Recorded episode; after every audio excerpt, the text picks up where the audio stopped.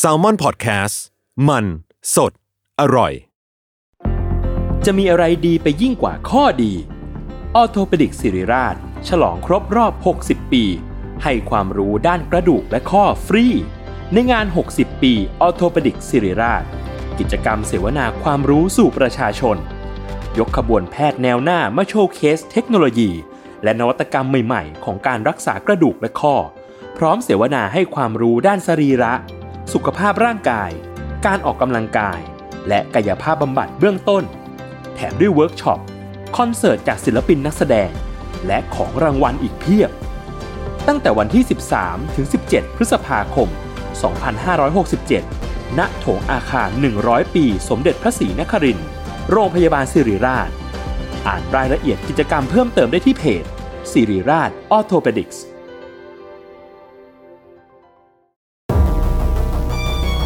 ทฤษฎีสมคบคิด เรื่องลึกลับ สัตว์ประหลาด ฆาตกรรม ความลี้ลับที่หาสาเหตุไม่ได้ เรื่องเล่าจากเคสจริงที่น่ากลัวกว่าฟิกชั่น สวัสดีครับ ผมยศมันประพงศ์ ผมธัญวัฒน์อิพุดม นี่คือรายการ Untitled Case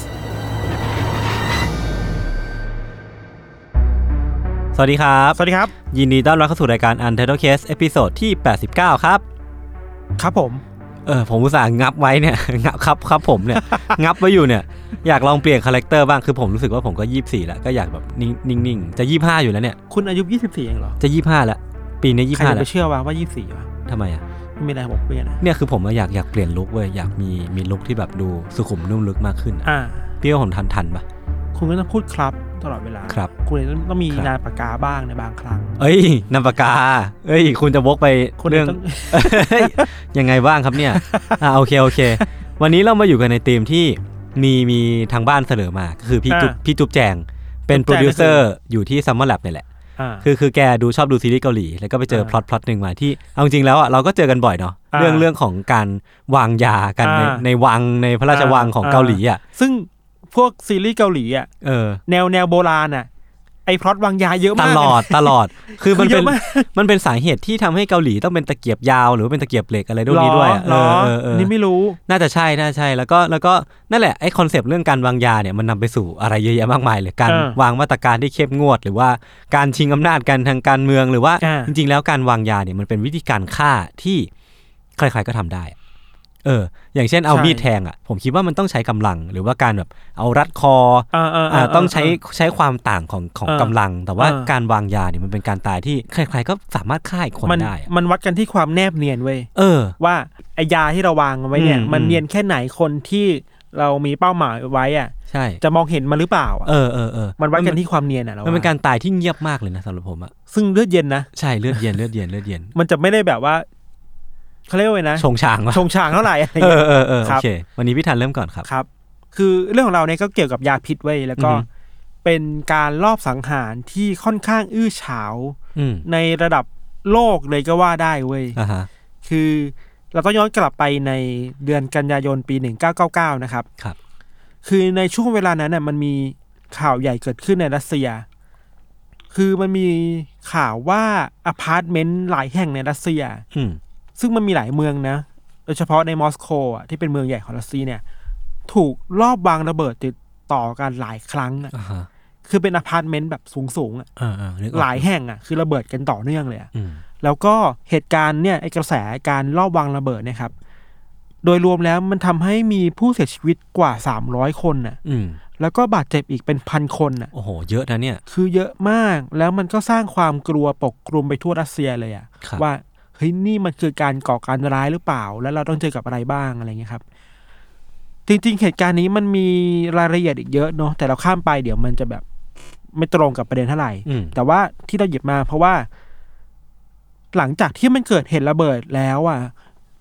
ทางการรัสเซียเองก็เข้ามาสืบสวนว่าใครกันแน่ที่เป็นคนทำใครกันแน่ที่เป็นคนก่อเหตุนะครับ อืม ตอนนั้นในปี 1999 เนี่ย ปูตินยังเป็นนายกอยู่ ครับ ตอนนี้เป็นประธานาธิบ ประธานาธิบดี ดี แล้ว ตอนนี้เป็นตอนนั้นเป็นนายก ตอนนั้นน่ะคณะสืบสวนที่ อืม ปูตินตั้งมา หรือรัฐบาลตั้งมา ก็เข้าไปดูว่าเป็นเป็นใครกันแน่ แล้วรัฐบาลของรัสเซียเองก็ได้ข้อสรุปว่า คนที่อยู่เบื้องหลังเหตุการณ์ครั้งนั้นเป็นฝีมือของกองกำลังชาวเชเชน เทเชน เชเชนเนี่ยเป็นคนที่อาศัยอยู่ในสาธารณรัฐเชชเนีย ครับ เชชเนียก็เป็นส่วนหนึ่งที่ถูกรัสเซียปกครองอยู่อะ อ๋ออ่าฮะ แต่ก็อยู่ประมาณไกลๆจากศูนย์กลางประมาณหนึงอะไรเงี้ยครับ ครับ แล้วก็ด้วยความที่รัสเซียมันใหญ่เนาะ อันนี้จะอยู่ไกลมากอะไรเงี้ย แล้วก็อาจจะด้วยด้วยความแตกต่างทางด้านบริบท วัฒนธรรม ศาสนา ความเชื่อต่างๆทำให้คนที่อยู่ในเชเชนหลายๆ คนรู้สึกว่าตัวเองไม่ได้เป็นส่วนหนึ่งกับรัสเซีย อืมอืมม เออ มันก็มีไอ้ความไม่ลงรอยกันระหว่างเชเชนกับรัสเซีย ส่วนกลางอะเยอะพอพอสมควรแล้วมีอย่างนี้มานานมากแล้วครับ ประเด็นคือว่าทั้งสองฝ่ายอะทั้งเชชเนียเองแล้วทั้งศูนย์กลางของรัสเซียเองก็มีความทะเลาะกันอยู่บ่อยๆเนาะแล้วจริงๆแล้วทางเชชเนียเองก็มีความพยายามที่อยากจะปลดแอกตัวเองออกจากรัสเซีย ม คือเอ้ยไม่อยากอยู่ด้วยแล้วอะ คือรู้สึกเหมือนไม่ได้บีลองกับที่นี่อะไรอ เอย่างอ เงี้ย ใช่ประมาณนั้นแล้วก็ความขัดแย้งนี้มันเป็นมานานมาก เคยมีทำสงครามกันด้วยอะไรอย่างเงี้ยครับ กลับมาที่เหตุการณ์นี้นะเพราะมันเกิดเหตุการณ์นี้ขึ้นที่รัสเซียบอกว่าเอ้ยมันเป็นฝีมือของชาวเชเชน ที่ต้องการแบ่งแยกดินแดนแล้วก็ต้องการแบบต่อต้านรัสเซีย มันเลยกลายเป็นชนวนที่ทำให้รัสเซียเอากองกำลังตัวเองเข้าไปบุกในเชเชเนียในเวลาต่อมา ครับ ก็เป็นสงครามอีกครั้งหนึ่ง อืม ก็มีผู้เสียชีวิตมีผู้บาดเจ็บอะไรก็เป็นเรื่องใหญ่ ในในข่าวระดับโลกอะไรเงี้ยครับ อันนี้คือเรื่องเล่าจากทางฝั่งรัสเซียนะ อ่าอ่า ที่บอกว่าคนที่วางระเบิดครั้งนั้นน่ะ คือเชชเนียและชาวเชเชน ครับ แต่ก็มีคนที่ไม่เชื่อในเรื่องเล่าชุดนี้ด้วยเว้ย อืม มีคนหนึ่งชื่อว่าคุณอเล็กซานเดอร์ลิวินเนนโก คุณอเล็กซานเดอร์เนี่ยเขาเป็นอดีตสายลับรัสเซีย อ่า ที่ออกมาแฉความจริงว่า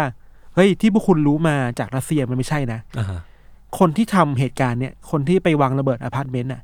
คือรัสเซียเองนี่แหละ อ้าว คือทางการรัสเซียเอง อ่า เพราะว่าปูตินน่ะอยากจะจะเข้าไปกระชับอำนาจในเชชเนียมากขึ้นน่ะ อืม ก็เลยหาเรื่องที่จะ ครับ หากองกำลังไปบุกเชชเนีย อ่า ก็เลยให้ตำรวจให้ฝ่ายทหารไปสร้างระเบิดขึ้นมา สร้างเรื่องขึ้นมา อันนี้ก็เป็นข้อโต้แย้งของฝ่ายที่คุณคุณเดนซันเดอร์นี่อะไรครับ ครับ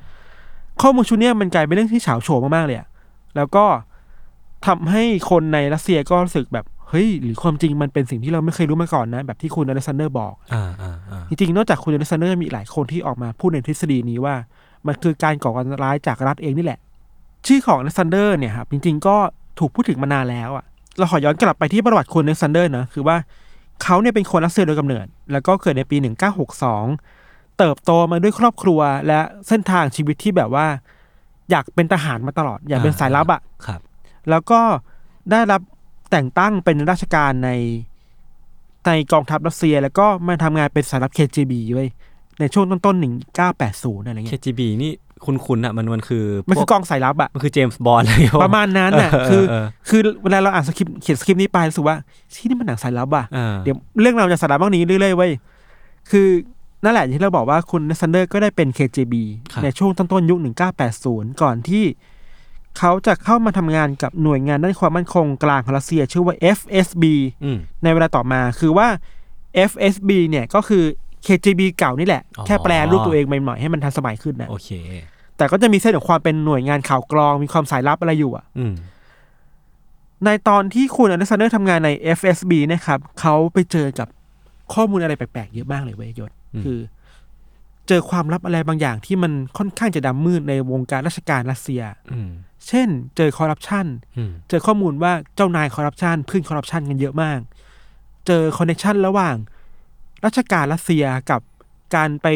สร้างสัมพันธไมตรีกับกลุ่มมาเฟีย อื ที่มีอิทธิพลในสังคมอ่ะ เป็นเรื่องราวที่แบบเคยถูกปกปิดไว้ ใช่ แล้วไม่เคยมีคนกล้าพูดอ่ะ อ่า แต่เขาไปเจอมาแล้วเขาทนไม่ได้ ทนไม่ได้อ่ะ ครับ ต้องแบบไม่ไหวละ ม ต้องพูด ต้องเอามาเปิดเผยเรื่องนี้ให้สังคมได้รับรู้อะครับ ซึ่งแน่นอนว่ามันก็เสี่ยงเนาะ เสี่ยงมาก มันมีข้อบ่งชี้หลายอย่างที่เขาไปเจอมา เช่น มันมีการสร้างคอนเน็ชันกันระหว่างบุคคลในระดับสูงของ FSB อืม กับหัวหน้ากลุ่มมาเฟียต่างๆในรัสเซีย อืม แล้วก็มีการเอื้อประโยชน์กันละกันน่ะ ม คือโอ้โหเป็นคอร์รัปชันกันรุนแรงอะไรเงี้ยครับ ครับ เหตุการณ์สำคัญมันเกิดขึ้นในปี 1998 ครับยศ ในตอนนั้นหัวหน้าของคุณอเล็กซานเดอร์เนี่ยได้พาคุณอเล็กซานเดอร์ไปเจอปูตินเว้ย อ่า เป็นครั้งแรกที่อเล็กซานเดอร์ได้เจอกับผู้นำที่แบบน่าเกรงขามมากๆของประเทศอะ อันดับหนึ่ง น่าจะเป็นคนที่มี power สุดในประเทศแล้วอะ อ่าา คือปูตินน่ะ ตอนนั้นน่ะ คุณอเล็กซานเดอร์ หลังจากที่ได้เจอปูตินเนาะ ก็พูดคุยกันประมาณหนึ่ง หลังจากนั้นไม่นาน เขาก็รู้ว่าโอเค เราสามารถเข้าถึงปูตินได้แล้วนะ อืม เพราะฉะนั้นเขาจะเอาข้อมูลที่เขาได้มา ไปบอกปูตินน่ะ อืม ว่า ไอใน FSB มันมีการคอร์รัปชันอะไรบ้าง อืม เขาไปเจอเรื่องราวที่มันไม่ชอบมาพากลยังไงบ้างเผื่อผู้นำประเทศรู้จะเอาไปแก้ไขอ่ะ ครับ แต่ถ้าเราคิดว่ายศก็เดาทางถูก เอ เลย อ คือมีครั้งหนึ่งที่คุณอเล็กซานเดอร์ไปหาปูตินน่ะแล้วก็บอกว่าเนี่ยครับ ผมมีข้อมูลเรื่องคอร์รัปชันใน FSB ครับ อืม สิ่งที่เขาบอกเนี่ยที่เขาบอกคือ ปูตินจ้องตาเขาแบบเขม็งอ่ะแล้วแบบไม่กระพริบตาคือแบบ โโห จ้องเข้มมากอ่ะ เชี่ยน่ากลัว เออ แล้วแบบไม่พูดทำท่าทีไม่พอใจเดินจากไปอ่ะ ครับ ปูตินน่ะคือเนกออกปะ ก็คือ ภาพลักษณ์ คุ ปู ณ ตินคือความเชี่ยคนคนโหดๆอ่ะ คือคุณก็บอกผิดคนน่ะเออ แต่คิดว่าในฐานะที่เป็นผู้นำประเทศคนจะรับรู้สิ่งนี้อะ อ่าก็จริง คือมีความกล้าประมาณหนึ่งนะหมายว่าเนี่ยนะฐานะคือคงแบบว่ายอมไม่ไหวแล้วว่า อืม ต้องบอกอะไรเงี้ยครับ กล้าหาญมากเลยนะ เออกล้าหาญมากในคืนที่หลังจากที่เขาเจอปูตินเนะครับคุณอเล็กซานเดอร์กลับมาที่บ้านและคุยกับแฟนเขาว่าเฮ้ยผมอะได้จ้องตาปูตินแล้วนะ อืม สายตาเขามันชัดเจนมากๆว่าเขาเกลียดผมอะ โอ้โห คือคุณอเล็กซานเดอร์ก็รู้ รู้ ตัว แหละ แล้วว่า อ่ กลิ่นไม่ดีแล้ว ครับ อันตรายแล้ว ที่ที่สำคัญคือว่า ไอการจ้องตากันระหว่างปูตินกับเขาอะ อืม มันแปลว่าปูตินจำอเล็กซานเดอร์ได้นะ เออว่ะ ใช่ไหม เออ คือรับรู้ ว่ะ ตัวตนเลยนะว่า นี่คืออเล็กซานเดอร์นะ เออ นี่คือคนที่เอาข้อมูลคอร์รัปชันในวงการราชการมาบอกกับเขานะ อืม มันมีด้านบวกด้านลบอยู่ในตัวเองในเหตุการณ์นั้นอะ จะไปในทางลบซะส่วนใหญ่ จะไปในทางที่เขาไม่ควรเจอแหละ เออ เนาะถึงอย่างนั้นนะครับ คุณอเล็กซานเดอร์ก็ไม่ค่อยท้อถอยเท่าไหร่ ครับ เขาก็ยังเดินหน้าไปเปิดโปงความลับในวงการคอร์รัปชันในวงการราชการและเรื่องเฉาเฉาๆอื่นๆ อืม ในรัสเซียมากขึ้นนะครับ แล้วก็มีจุดเดือดที่สุดคือว่ามีครั้งหนึ่งเขาไปเจอข้อมูลว่า เฮ้ย นอกจากการคอร์รัปชันในเชิงเงินเงินทองทองในเชิงการเลือกตำแหน่งแล้วอะ่ะ มันมีคนในราชการที่เข้าไปเกี่ยวข้องกับการอุ้มนักธุรกิจ นักการเมืองฝ่ายค้านหรือว่านักกิจกรรมทางการเมือง อ่า อุ้มฆ่า อ่าฮะ แล้วคนในวงการราชการหรือ FSB อะ่ะมีส่วนรู้เห็นเรื่องนี้อะ อืม เราทนไม่ไหวที่จะแบบเก็บไว้คนเดียวอะเขาพูดกับใครเจ้านายก็ไม่เอาด้วย เพื่อนร่วมงานก็กลัว ปูตินคงไม่ได้แล้ว อะไรเงี้ยนึกว่า สิ่งที่เขาทำคือเอามาพูดกับสื่อ อืม แต่ว่าตอนนั้นที่ออกรายการคือแบบก็ปิดหน้านะ แต่ทุกคนเดาได้ว่านี่คือคุณอเดซันเดอร์ เพราะเป็นคนเดียวที่กล้ามาพูดอะ ในรัสเซียด้วยซ้ำปะ ในตอนนั้นนะ อ่าอ่าอ่า อย่างไรก็ดี เราคิดว่าคนในวงการราชการหรือ FSB เองก็รู้ว่า เนี่ยคืออเล็กซานเดอร์ อืม ก็เลยพยายามกดดันทุกวิถีทางสุดท้ายแล้ว อเล็กซานเดอร์ก็ถูกกดดันน่ะ จนต้องออกจากราชการน่ะ อืม แล้วคนที่เซ็นคนที่ออกคำสั่งให้อเล็กซานเดอร์ออกจาก FSB อะลงชื่อด้วยปูตินไว้ย อืม คือชัดเจนมากว่าปูตินรู้เห็นเรื่องนี้มาตลอด มันย้อนกลับไปที่รากเนาะ ไอการจ้องตากันวันนั้นอะ เออเออเออ ไอการรับรู้ตัวตนมาตลอดแล้วว่ามันถึงวันที่เขาต้องออกจากราชการแล้ว มันเป็นคำสั่งโดยตรงจากปูตินเองอะ ครับ คือเฮ้ยระดับ มัน คนที่มันมี power สุดในประเทศอะ ตาสว่าง แล้วมาออกคำสั่งด้วยตัวเองอะ อ่า แปลว่าปูตินก็มองว่าคุณอเล็กซานเดอร์ก็เป็นภัยคุกคามแบบหนึ่งนะ เออเป็นเทรดอะ เป็นเทรดอะ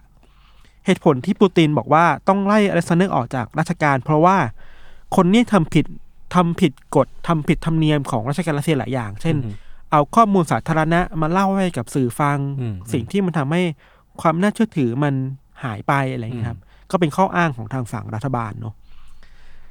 หลังจากที่คุณอเล็กซานเดอร์ถูกทำให้ออกจากราชการไปเขาก็หนีไปหลายประเทศเว้ยคือรู้ตัวว่าอยู่อยู่รัสเซียไม่ได้แล้ว โดนเพ่งเล็งละ เออ เข้าใจว่ามีกฎอะไรบางอย่างที่ห้ามเขาออกจากประเทศด้วยนะ แต่เขาหนีไปได้อะ อืมอืม เขาก็หนีไปแบบอยู่หลายประเทศเนาะ สุดท้ายก็มาลงเอยที่อังกฤษในปลายปี 2000 ก่อนที่จะขอสัญชาติอังกฤษได้ในปี 2006 ครับ ก็กลายเป็นคนอังกฤษเป็นพลเมืองอังกฤษในปี 2006 พอมาใช้ชีวิตอยู่ในอังกฤษนะครับ เขาก็ไม่หยุดไว้ย อืม คือเขาบอกเขามีข้อมูลในมือเยอะมาก แล้วตอนเนี้ยอยู่ในอังกฤษแล้วมันสบายแล้ว มันฟรีกว่า มันมีเสรีภาพกว่าในการเปิดโปงข้อมูลเกี่ยวกับรัสเซีย อืม เขาว่าข้อมูลที่เขามีอยู่อะมาเขียนหนังสือหลายเล่มมาก หนังสือในหนังสือเขาจะพูดถึงเรื่องการคอร์รัปชันในวงการราชการรัสเซีย การมีคำสั่งอุ้มฆ่าคนในรัสเซีย มันคือการตีแผ่ด้านมืดเนาะ เออถ้าภาษาอังกฤษคือ whistleblower อะ อ่า คือคนที่ออกมาพูดถึงความเน่าเฟะเฉาโฉในวงการตัวเองอ่ะ ครับ ให้กับคนนอกได้รับฟังเพื่อแก้ไขเลยแต่แค่รัสเซียมันไม่มีใครเอาเขาด้วยไง อืม เขาเลยต้องหนีมาอังกฤษเขาก็พูดเรื่องนี้ในอังกฤษ แล้วก็หนึ่งในข้อมูลที่เป็นเรื่องดังมากที่คือที่เราที่พูดไปตอนต้น คือว่าเขาบอกว่าเขาไปรู้ข้อมูลมาว่า คนที่ระเบิดอพาร์ตเมนต์รัสเซียในปี 1999 ก็คือทางการรัสเซีย อืม ไม่ใช่ชาวเชเชนอะไรอ อืมย่างเงี้ยครับอันเนี้ยเราวิเคราะห์ไปเองนะว่า ถ้าสมมติว่าเราเป็นปูตินอะเราคงโกรธมากอะ อืม คือคนที่เราเซ็นคำสั่งไล่ออกอะ อืม ตอนนี้คือแบบไปพูดที่อื่นอะ แล้วเราไม่สามารถเข้าไปจัดการอะไรได้แล้วอะนึกว่า ใช่เพราะมันอยู่นอกเหนือขอบเขตพื้นที่ที่เรา เออ ครอบครัวครอบครองแล้วอะ คงโกรธมากคงแบบถ้ามีแบ็คลิสคือแบบ ชื่อเลซันเดอร์คนนี้ต้องมีแบบ อันดับหนึ่งอะ หนุนต้นๆของลิซที่ปูตินไม่ชอบหน้า ครับ คือแบบอย่าให้กูเจอมึงนะอะไรเงี้ยคิดว่านะ อืมอืม เรื่องราวมันก็ดำเนินมาถึงในวันที่หนึ่งพฤศจิกายนปี 2006 ครับ คือเขาก็อยู่ในอังกฤษมาเรื่อยๆเนาะในวันนั้นน่ะคุณแอนเดอร์สันเดย์ก็มีนัดออกไปเจอกับเพื่อนอดีตสายลับรัสเซีย อืม ที่อยู่ในอังกฤษเหมือนกันเนาะที่โรงแรมแห่งหนึ่งในลอนดอนนี่แหละ อดีตสายลับสองคนเนี้ยมีสองคน คนแรกชื่อว่าอันเดรลูโกวอย อืม อีกคนคือดิมิทรีคอฟตุนสองคนนี้เคยเป็นสายลับรัสเซียมาก่อน แล้วก็ตอนนี้เป็นฟรีแลนซ์อะ อืมอืม อารมณ์แบบนั้นอะแล้วก็พวกเขาก็มานัดกินข้าวกันนัดคุยกันว่าอยากทำอะไรกันต่อนะครับ คุณอเล็กซานเดอร์มีประเด็นว่าตัวเขาเองตอนนี้กำลังสนใจเรื่องคอนเน t ชันระหว่างกลุ่มมาเฟียในสเปนกับรัสเซียอยู่ อืม แล้วมีแผนว่าอยากจะเดินทางไปสเปนเพื่อไป สืบสาวเราเรื่อง เออไปสืบสวนเรื่องนี้ด้วยตัวเองอะคือเขาจริงจังมากเป็นแบบ เออเออ หนังแนวสายลับอะนึกออกปะ น่านับถือมากเลย เป็นบอลไอดีนิตี้อะ เออเออ ฟีลแบบนั้นอ่ะคือแบบต้องไปต้องไปสืบสวนให้ได้อ่ะว่ามันมีอะไรเกิดขึ้นในสเปนนะครับเขาคุยกันเสร็จปุ๊บในเข้าใจว่าตอนนั้นเป็นที่ในบาร์ในโรงแรมมั้ง อืม คุณอเล็กซานเดอร์ก็บอกว่าเฮ้ยตอนมาถึงอะมันก็มีอาหารมีเครื่องดื่มรออยู่แล้วแหละเออเอ้ยดีใจเพื่อนแบบเตรียมของไว้ให้อะไรเงี้ย อืม เขาก็กินข้าวกินน้ำอะไรไป แล้วก็มีถ้วยชาอะไรบางอย่างก็แบบเออมีเพื่อนชงชาให้กินอะไรเงี้ยหลังจากนั้นนะครับพอทั้งสามคนทานข้าวพูดคุยกันก็จากลากันตามปกติ อืม พอกลับมาที่บ้านในคืนนั้นน่ะ คุณอเล็กซานเดอร์ก็รู้สึกตัวเองมีอาการแปลกๆเกิดขึ้นวะยศ อืม คือว่าตอนนั้นนะครับ เขารู้สึกว่าร่างกายเขามันมีความอ้วนๆอะไรบางอย่างอยู่ในร่างกายอะ่ะ อืม มันทำให้เขาต้องอ้วกออกมาตลอดทั้งคืนเลยอะ่ะ อ่าฮะ แล้วมันหนักมากจนต้องให้คนพาไปส่งโรงพยาบาลน่ะ อืมอืม ถัดมาประมาณสิบวันมั้งหลังจากที่เขารักษาตัวที่โรงพยาบาล ก็มีสำนักข่าวบีบีซีไปสัมภาษณ์คุณอเล็กซานเดอร์ ว่ามันเกิดอะไรกันขึ้น อืม เขาก็บอกนักข่าวว่าเขารู้ตัวนะว่าเขาเชื่อว่าตอนเนี้ยเขาถูกวางยาพิษว่ะ อืม ในมื้ออาหารมื้อนั้นน่ะ ที่เขาไปกินข้าวกับเพื่อนน่ะ มันมียาพิษถูกวางไว้อยู่ ถูกถูกแฝงไว้อยู่อ่ะ อืม แล้วเขาก็กินมันไปแล้ว ยาพิษนี้มันน่าจะร้ายแรงมากๆเขาสูดตัวเองอาการไม่ดีแล้วครับ ครับ หลังจากนั้นน่ะ หลังจากที่เขาให้สัมภาษณ์บีบีซีไปอ่ะ ผ่านไปประมาณสิบสามวันน่ะ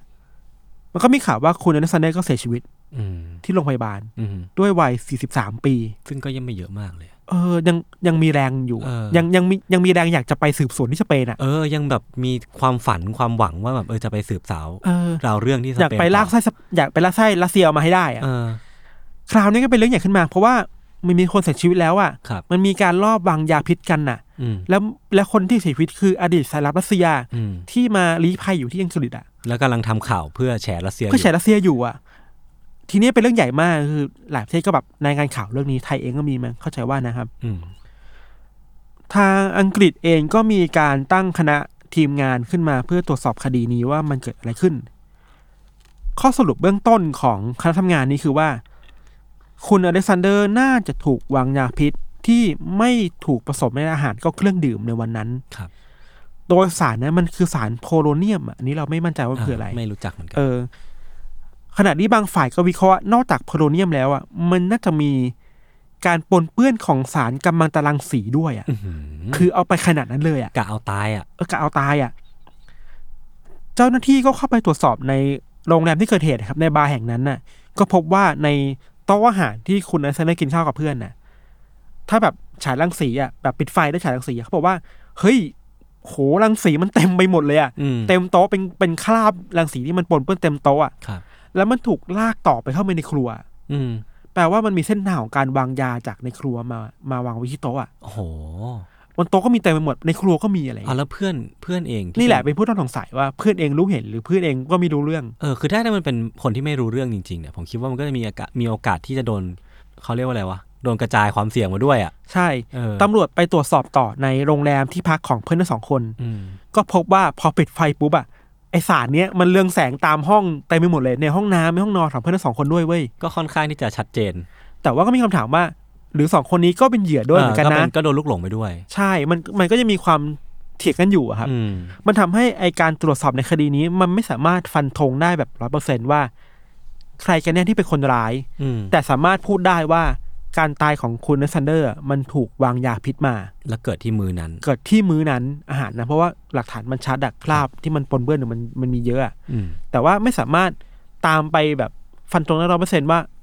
สองคนนั้นเกี่ยวข้องหรือเปล่า อืมอืม หรือว่าใครจะเป็นคนที่แบบมาทำอะไรเรื่องนี้ครับ ครับ แต่ว่ามันหลังจากนั้นก็มีการ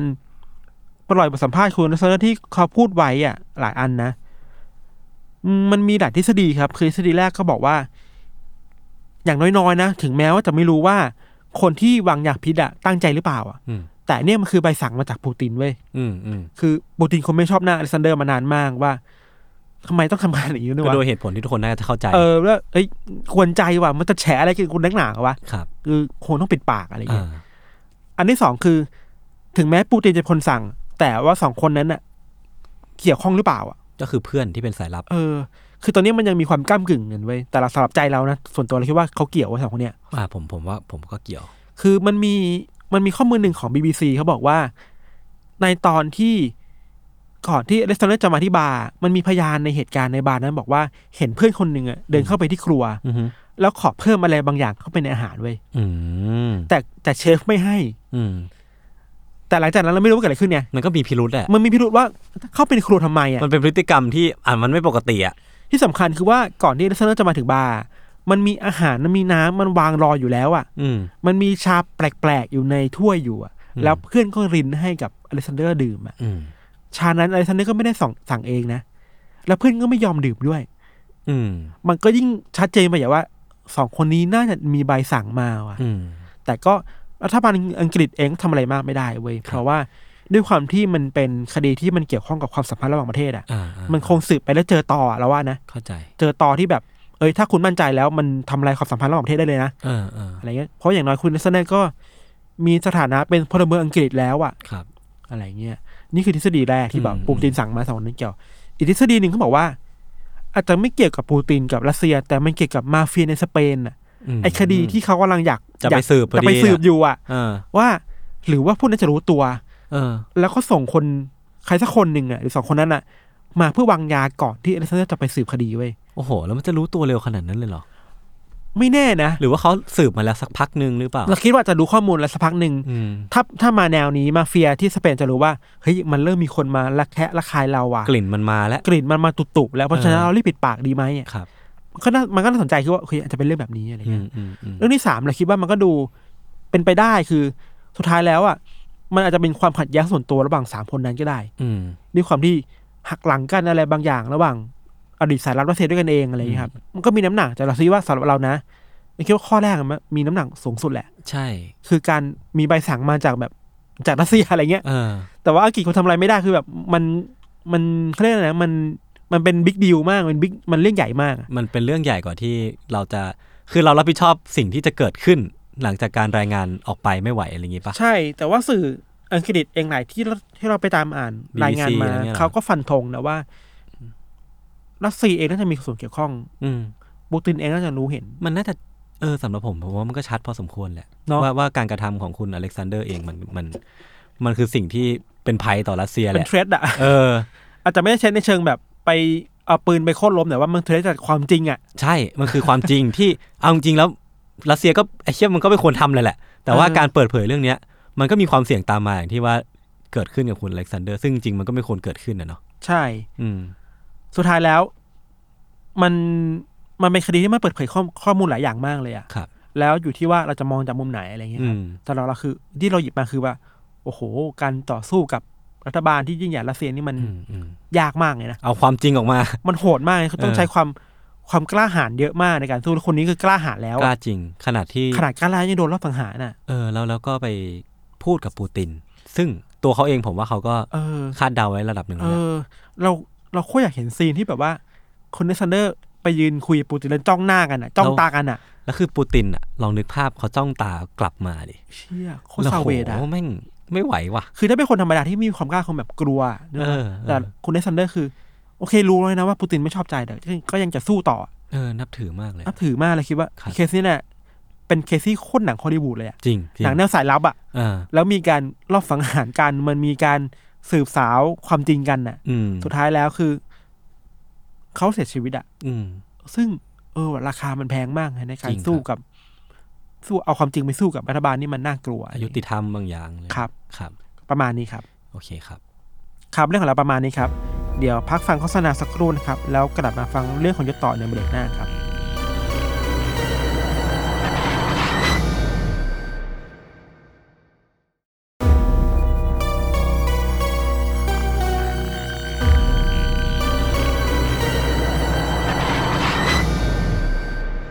โอเคครับ ก็กลับมาอยู่ในเบรกที่ 2 ของรายการ u n t e r Case ยังคงอยู่ในเรื่องของการวางยาพิษอยู่นะครับ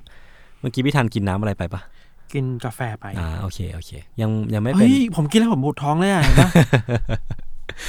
เวอร์วะเนี่ย ผมโยนไปเล่นๆนะเนี่ยพี่ไม่ต้องเล่นจริงก็ได้นะ คุณวางยาผมหรือเปล่าวะ เออเออคิดไปเองคิดไปเอง คุณเป็นไม่มีอะไรละ อ่าโอเค คือจริงๆแล้วอ่ะพี่ทันเวลาเราพูดถึงคดีฆาตกรรมที่เกิดจากการวางยา มันก็จะมีมีมีโซเชียลอิชชูอย่างที่พี่ทันเล่ามาเนาะมีอเจนดาแฝงอยู่เบื้องหลัง อ่า หรือว่าจริงๆมันจะเป็นการฆาตกรรมที่หลายๆ คนน่าจะเคยได้ยินอย่างไทเลนอลเมอร์เดอร์ที่แบบ เออ เอาเอายาพิษไปใส่ในขวดไทเลนอลอ่ะ เออ ไม่เคย อ้าวอ้าว ตอนไหนอะ เออไม่ไม่เคยเล่า แต่ว่า พี่พี่ คุณอย่า เอ คุณอย่าคิดว่าผมจะรู้ทุกเรื่องบนโลกใบนี้ ออ้าว ผมก็โอ้โหโอเคโอเคคือคือ อ่ะเดี๋ยวผมไปเสิร์ชต่อก็ได้ เอออ่า โอ อ่า เค เรียกทุกคนไปเซิร์ชต่อได้ คือคร่าวๆเนี่ย คือมันจะมี ฆาตกรคนหนึ่งที่ อ่า เอายาพิษเนี่ย ผมจำไม่ได้ว่าชื่ออะไรไปใส่ในขวดทารินอลแล้วก็ไปรีเพลซอ่ะ อ่า แล้วก็มีคนกินไปเยอะ แล้วก็มีคนตายไปเยอะมากเหมือนกัน จากจากยาพิษนี้ อ๋อ น่าจะเป็น ไหม สาเหตุที่แบบจำจำปีไม่ได้ สาเหตุที่ทำให้ทุกขวดยาจะต้องมีไอ้ไอ้ฟลอยอ่ะไอ้เขาเรียกว่าอะไรบับเบิลอ่ะบับเบิลแรป ปิ อ่ะ ดไว้ เออ ชั้นหนึ่งนี่เหรอ ใช่อันนะคือสาเหตุแล้วก็ทำให้ให้ขวดยามันเปิดยากขึ้นอะไรเงี้ยครับ เอออแล้วก็จริงๆอ่ะมันก็มีอย่างเคสที่ที่ผมกำลังจะเล่าในอีพีนี้แหละ คือมันเป็นเป็นเคสที่เกิดขึ้นที่ญี่ปุ่น ซึ่งมันก็เป็นการคดีฆาตกรรมด้วยการวางยาที่มันค่อนข้างที่จะอุกอาจมากๆเหมือนกัน อ่า ครับ อ่าอ่า แล้วก็ฟังแล้วก็อาจจะอาจจะมีวิชวลที่ค่อนข้างน่ากลัวนิดหนึ่งฮะ ครับ คือเรื่องเนี้ยเกิดอย่างที่บอกไปเมื่อกี้มันเกิดขึ้นที่ประเทศญี่ปุ่น เกิดขึ้นในปี อืม 1948 ในช่วงเวลาเลิกงานก็ประมาณ 3-4 โมงของวันที่ 26 มกราคมครับ ที่ธนาคารเทโกกุ สาขาชิอินามาชิ ในวันนั้นนะครับธนาคารก็เปิดทำงานตามปกติเนาะแม้ว่าจะมีพนักงานที่แบบขอลาป่วยไปบ้าง เพราะว่ามีอาการปวดท้องต่างๆ นานา อืม แต่ว่าพนักงานที่เหลือเนี่ยทั้งหมด 14 คนที่อยู่ในสาขาเนี้ยก็ทั้งตั้งใจทำงานอย่างขยันขันแข็งต่อไป ระหว่างที่กำลังใกล้จะเลิกงานแล้วพี่ทันก็มีผู้ชายคนหนึ่งครับ เปิดประตูเดินเข้ามาในในธนาคารสาขาเนี้ยเขาใส่ชุดโค้ทสีน้ำตาลตัวยาวๆเนาะแล้วก็ใส่รองเท้าสีแดง ที่แขนด้านซ้ายของผู้ชายคนเนี้ยครับ มีสัญลักษณ์ที่เป็นป้ายอ่ะเป็นเป็นปลอกแขนน่ะว่าเป็นเจ้าหน้าที่รัฐติดอยู่ ซึ่งสัญลักษณ์ที่เขาติดอยู่เนี่ยคือเป็นสัญลักษณ์ของกระทรวงสาธารณสุข อืม ต่อมาเจ้าหน้าที่คนเนี้ยก็เดินมาบอกพนักงานที่อยู่ที่เคาน์เตอร์บอกว่าเออขอคุยกับผู้จัดการสาขาหน่อยได้ไหม อืม ซึ่งหลังจากที่ได้พูดคุยกับเจ้าผู้จัดการเนี่ยเขาก็ยื่นนามบัตรให้พร้อมกับแนะนำตัว แน่นอนว่าเขาแนะนำตัวว่าเขามาจากกระทรวงสาธารณสุข แล้วก็เขามีอาชีพเป็นเอพิเดโมโลจีหรือว่านักระบาดวิทยาซึ่งซึ่งดูพวกเรื่องโรคระบาดต่างๆ หรือว่าการควบคุมการระบาดต่างๆนะครับ อืม ซึ่งสาเหตุที่นักระบาดวิทยาเนี่ยมาปรากฏตัวที่ธนาคารแห่งเนี้ยเป็นเพราะว่าเขาเล่าให้ผู้จัดการฟังว่าในละแวกใกล้เคียงเนี่ยในละแวกที่ธนาคารแห่งเนี้ยตั้งอยู่เนี่ยมันมีการระบาดของโรคบิดอยู่ ซึ่งโรคบิดเนี่ยมันจะเป็นโรคที่ทำให้ท้องเสียจนอะไรเสียชีวิตต่างๆ นานาได้นะค ค รั รับ บ ซึ่งสาเหตุหลักเนี่ยมันน่าจะมาจากบ่อน้ำที่ชาวบ้านเนี่ยใช้ ซึ่งอยู่ในในใจกลางเมืองเลยเนาะมันน่าจะมีเชื้อโรคเจือปนอยู่ แล้วก็ต้องเล่าให้ฟังว่าญี่ปุ่นเนี่ยในปี 1948มันเป็นยุค post war เนาะเป็นชุกลุกยุคหลังสงคราม ซึ่งญี่ปุ่น สงครามโล เออญี่ปุ่นเองก็กำลังอยู่ในช่วงฟื้นตัว ครับ นั่นแปลว่าสภาพแวดล้อมหรือว่าสภาพความเป็นอยู่ของคนญี่ปุ่นเองอาจจะไม่ได้แบบ ไม่ได้ไม่ได้คลีนขนาดนั้น อืม คือมีปัญหาเรื่องของโรคระบาดเยอะมีความสกปรก เป็นเรื่องของความสะอาดแล้วก็สาธารณูปโภคที่มันยังไม่ค่อยพร้อมในตอนนั้นนะครับ อืม ซึ่ง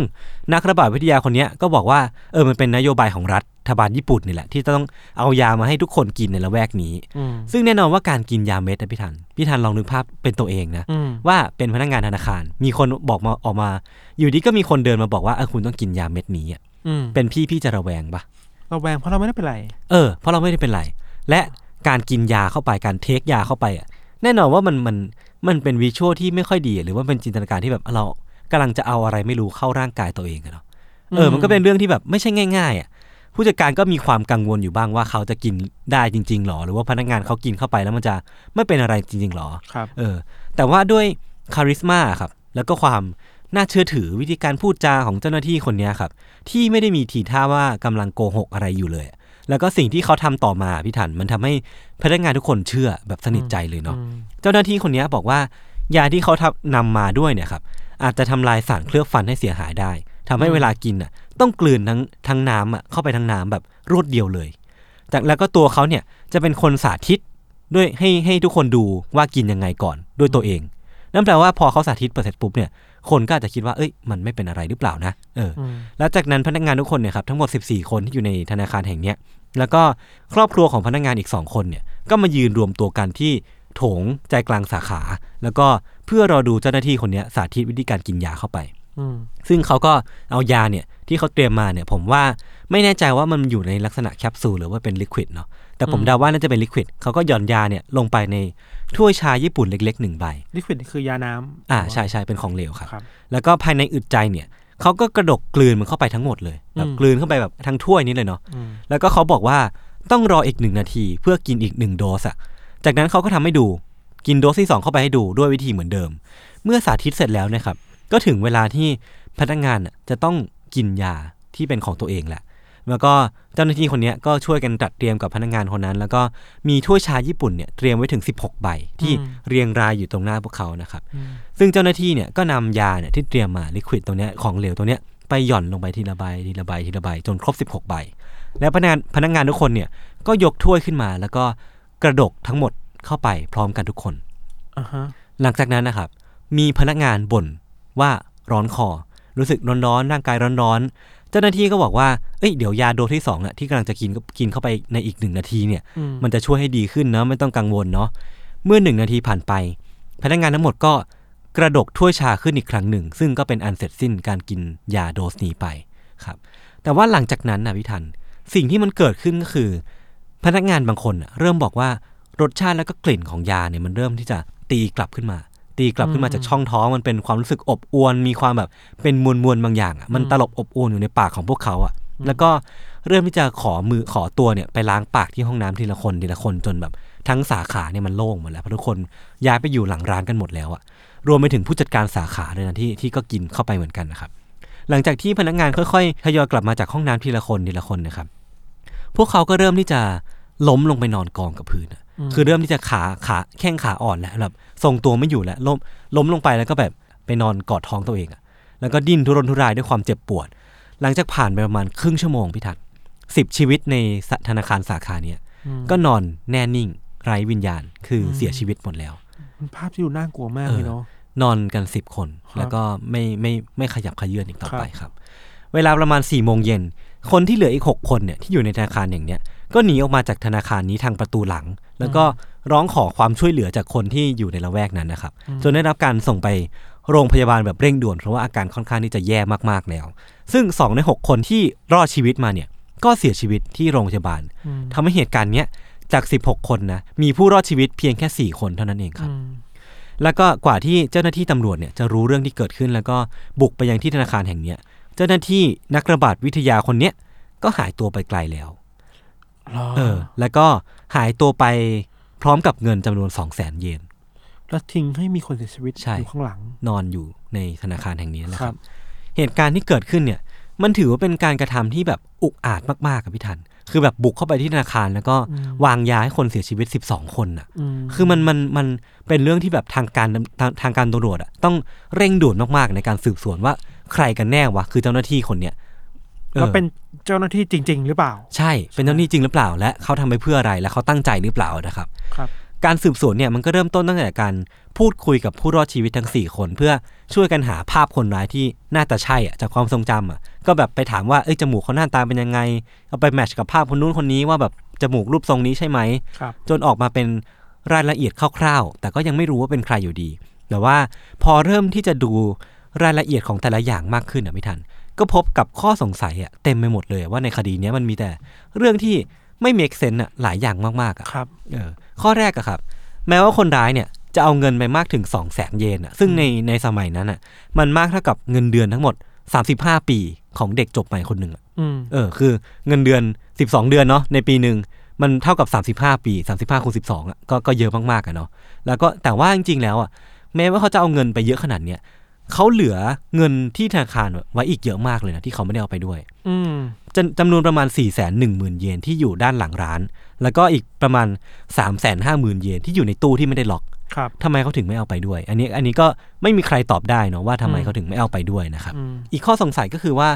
แล้วทำไมคนร้ายอ่ะ ถึงไม่ได้รับพิษแบบที่คนอื่นโดนวะทั้งที่เขาเป็นคนสาธิตให้ให้ดูก่อนอ่ะ เขาก็กินยานั้นเข้าไปด้วย เอ ใช่ อ ปะ ทำไมเขาถึงไม่เป็นอะไรวะ อ่า เออ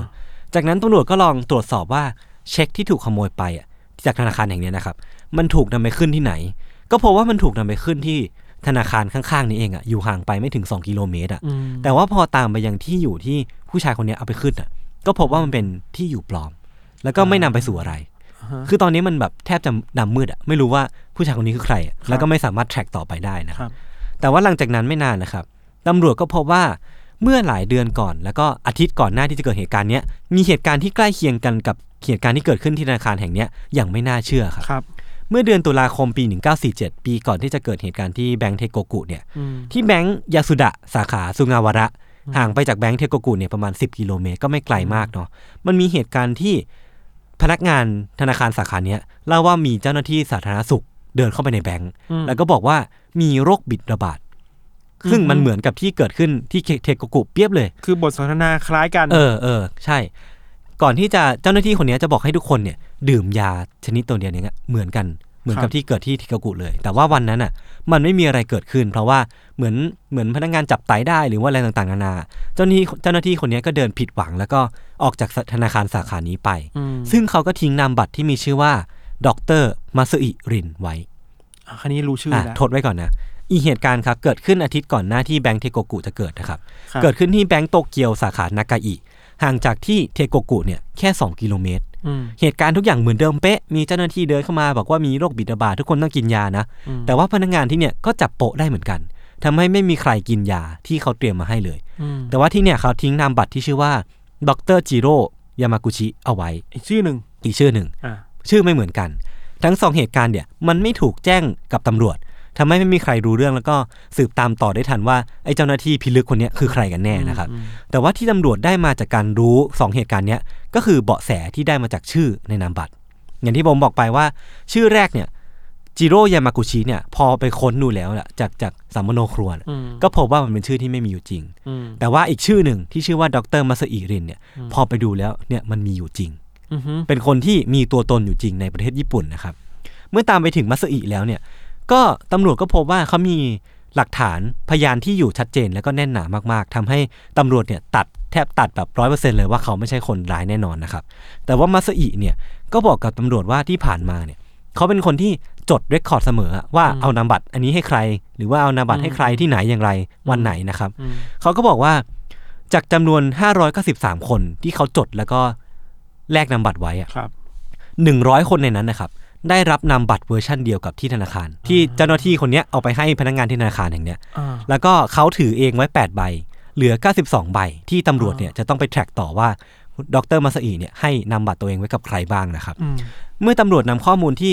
มัสอิจดไว้เนี่ยไปสืบต่อก็พบว่า 62 คนในเนี้ยถูกตัดออกจากรายชื่อผู้ต้องสงสัย เพราะว่ามันไม่เกี่ยวข้องเลย อืม อีก 22 คนเนี่ยก็ถูกตัดสินว่าไม่เกี่ยวข้องกับคดีทำให้เหลือเพียงอีก 8 ใบอะที่เป็นเป็นนามบัตรต้องสงสัยอะ อืม ว่าเป็นคนที่ถือครองนามบัตรจากดรมัสอิและเป็นคนที่แบบยังคงมีเอี่ยวกับเรื่องนี้ได้อยู่นะครับ แล้วก็หนึ่งใน 8 ที่น่าสงสัยที่สุดเนี่ย ครับ ตำรวจบอกว่าเป็นชายที่ชื่อว่าซาดามิจิฮิราซาวะ ครับ คุณฮิราซาวะเนี่ยเขาเป็นชายวัยกลางคนอายุ 56 ปี เขาเป็นศิลปินวาดรูปอยู่ที่โตเกียวครับ ครับ เป็นศิลปินที่แบบฉายแววตั้งแต่เด็กเลยพิถันเคยแสดงผลงานในหลาย ๆ ที่อ่ะมีนิทรรศการของตัวเอง มีเอ็กซิบิชันของตัวเอง มีแสดงงานที่เกี่ยวกับรัฐบาลญี่ปุ่นต่างๆ นานา แล้วก็เป็นคนที่แบบมีบทบาทประมาณหนึ่งในในแวดวงศิลปะญี่ปุ่นนะครับ ซึ่งเขาก็เชี่ยวชาญในเทคนิคที่ชื่อว่าเทมเประผมไม่แน่ใจ pronunciation เนาะ อืม เป็นศิลปะโบราณอะใช้หมึกสีผสมกับไข่ขาวแล้วก็น้ำเนี่ยทำให้สีมันคงทนมากกว่าปกติอะไร อื เงี้ อย ฮึ เนี่ยก็เป็นคนที่ค่อนข้างมีชื่อเสียงเรื่องนี้นะฮะ ซึ่งสาเหตุที่ทำให้ตำรวจเนี่ยรู้สึกสงสัยในตัวคุณฮิราซาวะเนี่ยมันเป็นเพราะว่าข้อหนึ่งเขาไม่สามารถตอบได้ว่านามบัตรของหมอมัสอิที่เขาได้มาเนี่ยเขาเอามาจากไหน อืม เออคือเขาไม่สามารถตอบได้เลยว่าเอ้ยเขาได้มาจากคุณมัสอิที่นี่ที่นี่ แต่ว่าเขาก็เล่าว่า เออเขาได้รับมาจริงนะแต่เขาทำหายไปแล้วจากเหตุการณ์ที่เขาทำกระเป๋าตังค์หายไปอะเออ คือ เขาได้มาจริง แต่ว่าเขาหาทำหายไปแล้วนั่นมันทำให้เขาไม่ใช่คนที่อยู่ในเหตุการณ์นั้นแน่นอน ข้อ 2 ครับ ที่ทำให้ตำรวจสงสัยเนาะเขาบอกว่าวันต่อมาหลังจากเกิดเหตุที่ธนาคารเทโกกุเนี่ยมันมีหลักฐานว่าบัญชีธนาคารของคุณฮิราซาวะเนี่ยมีการฝากเงินเข้าจำนวน1นึ่งแสนสามหมื่นเยน อืม เออ ซึ่งเขาก็ไม่สามารถตอบได้ว่าเงินจำนวนเนี้ยมันมาจากไหนอะ อืม เออ คือมันก็เป็นเป็นจำนวนเงินที่ต้องสงสัยประมาณหนึ่งว่าทำไมอยู่ดีถึงมีเงินโอนเข้าไปเยอะขนาดนี้ แล้วก็ข้อ 3 คือ หลักฐานที่อยู่ของคุณฮิราซาวะเนี่ยมันไม่หนักแน่นพอ เขาไม่สามารถตอบได้หรือไม่มีพยานที่สามารถยืนยันได้ว่าเขาอยู่ที่ไหนในตอนนั้น พยานที่เกิดเหตุอะ เอ ไรอ อย่าง เงี้ยป่ะ ใช่ใช่ใช่ พยานยืนยันตัวตน เออเออ แล้วก็ข้อ 4 ครับ เขาเคยถูกจับข้อหาช่อโกงอ่ะมาแล้วถึง 4 ครั้งที่โตเกียว คือเขาไปช่อโกงเช็คไปช่อโกงเงินต่างๆนานาที่ธนาคารต่างๆ เยอะจำนวนถึง 4 ครั้งมาแล้วนะครับที่ผ่านมา อย่างไรก็ตามครับ ต่อมาตำรวจเนี่ยก็ได้มีการเชิญผู้รอดชีวิตอ่ะแล้วก็พยานอะรวมทั้งหมด 11 คน มาชี้ตัวฮินาสวะทีละคน อืม แต่ว่าผลที่มันออกมาเนี่ยคือบอกว่า 6 จาก 11 คนเนี้ยปฏิเสธว่าฮินาสวะไม่ใช่คนร้าย เอ้า เออ คือมันก็แบบ เฮ้ย ใช่เหรอวะ แล้วก็อีกห้าคนน่ะ บอกว่าก็คุณคุณนะ อาจจะเป็นฮิรซาวะก็ได้ แต่ก็ไม่ได้ไม่ได้ฝันธงว่าเขาคือคนร้ายแน่ เออ ๆ เออ คือมันมันก็เป็นแบบการคัดง้างกันของหลักฐานที่แบบ เฮ้ย หรือว่าฮิรซาวะอาจจะไม่ใช่คนร้ายเองก็ได้ ทั้งที่ตำรวจก็มั่นใจ เออ ประมาณหนึง เออ แล้ว ใช่ใช่แล้วก็ตัวคุณฮิรซาวะเองอ่ะ ก็ปฏิเสธแบบหัวเดตินขาดเลยนะว่าเขาไม่ใช่คนร้ายแน่นอนนะครับ อืม แต่ว่าทางการตำรวจเองอ่ะก็เริ่มที่จะเล่นไม้แข็งขึ้นเรื่อยๆ คือส่งเจ้าหน้าที่ระดับสูงเนี่ยมาสอบสวนฮิราซาวะหลายวันติดต่อกันมากๆอะ อืม แบบเข้าห้องเย็นเลยเนาะแล้วก็สอบสวนแบบหนักหนักมาก ๆเหมือนกันคือ อย่างที่เรารู้ว่ากระบวนการยุติธรรมอ่ะมันจะมีตำรวจที่แบบเป็นแบดคอปอ่ะ คือเขาก็ใช้ไม้แข็งมีการทำร้ายร่างกาย มีการกดดันทางทางวาจาต่างๆ นานาเพื่อให้ เพื่อให้คนร้ายเนี่ยสารภาพออกมาตามที่เขาต้องการนะนะครับ ไม่มีใครรู้ว่ามันเกิดอะไรขึ้นในห้องสอบสวนบ้าง แต่ว่าหลังจากผ่านไป 2 วันน่ะฮิราซาวะเนี่ยก็ขโมยปากกาออกมาจากโต๊ะอะ อืม แล้วก็เอาปากกาเนี่ยมากรีดข้อมือซ้ายตัวเอง เพื่อให้มันมีเลือดออกมา แล้วก็นำเลือดที่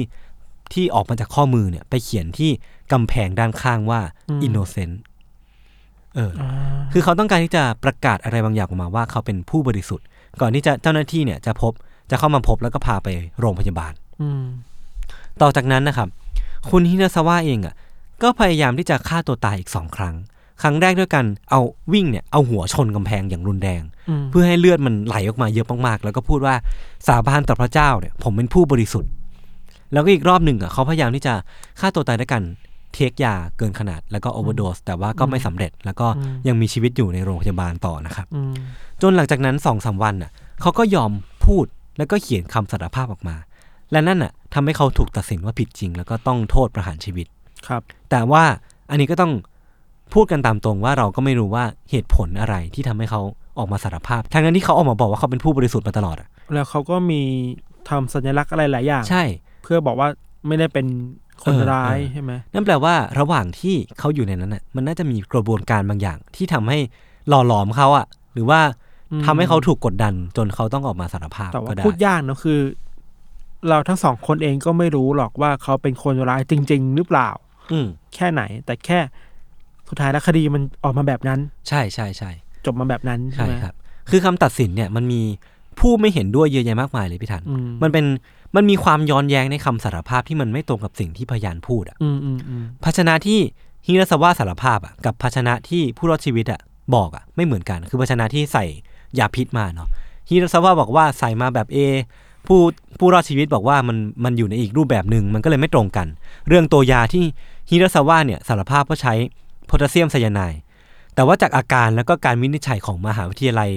เคโอเนี่ยบอกว่าน่าจะเป็นสารอีกตัวมากกว่าที่ชื่อว่าอะซิโตนไซยาโนไฮดริน ซึ่งมันออกฤทธิ์ช้ากว่า แล้วก็น่าจะคล้ายกับสิ่งที่ผู้รอดชีวิตเนี่ยเล่ามากกว่า นั่นแปลว่ามันมีความแบบย้อนแย้งมีความไม่ตรงกันทางหลักฐานบางอย่าง ซึ่งมันก็ไม่สามารถฟันธงได้ว่าคุณฮิราซาวะเนี่ยเป็นผู้ผิดจริง แต่ว่ากฎหมายของญี่ปุ่นในตอนนั้นน่ะคำสารภาพถือว่าเป็น solid evidence อะเป็นหลักฐานที่มัดตัว แน่นหนามากๆ แล้วก็ไม่มีไม่สามารถมีอะไรมาบิดเบือนได้นะครับ ยังมีหลักฐานอีกเรื่องที่บอกว่าฮิราซาวะเนี่ย เขาน่าจะป่วยเป็นโรคบางอย่างทำให้คำให้การใช้ไม่ได้ แล้วก็มันยังมี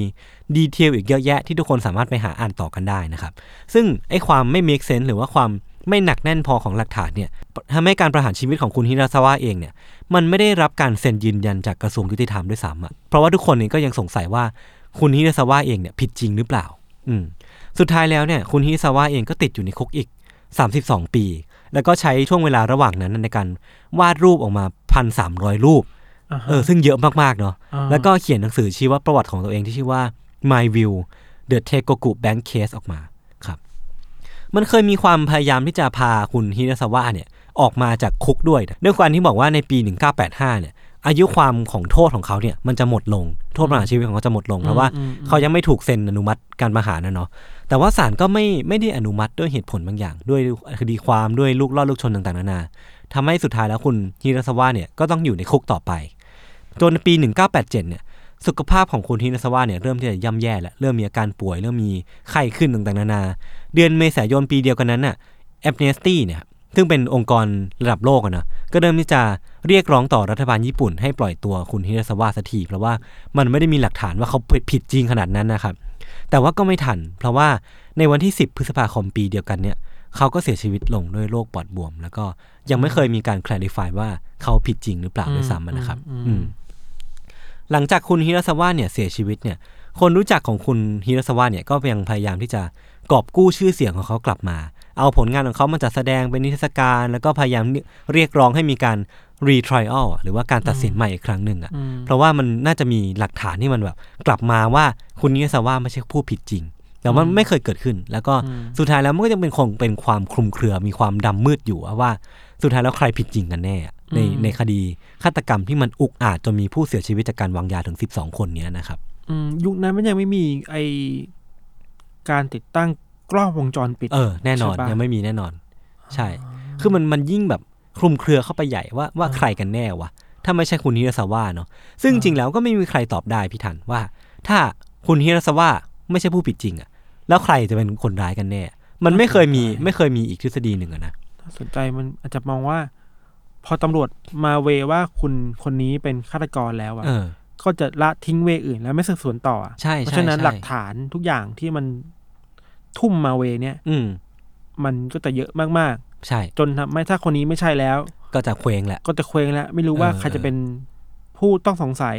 ลองลงมา อืม อืม อืม เบอร์มันก็ปิดฉากด้วยความแบบคลุมเครือแบบที่ยศบอกเนาะ เอ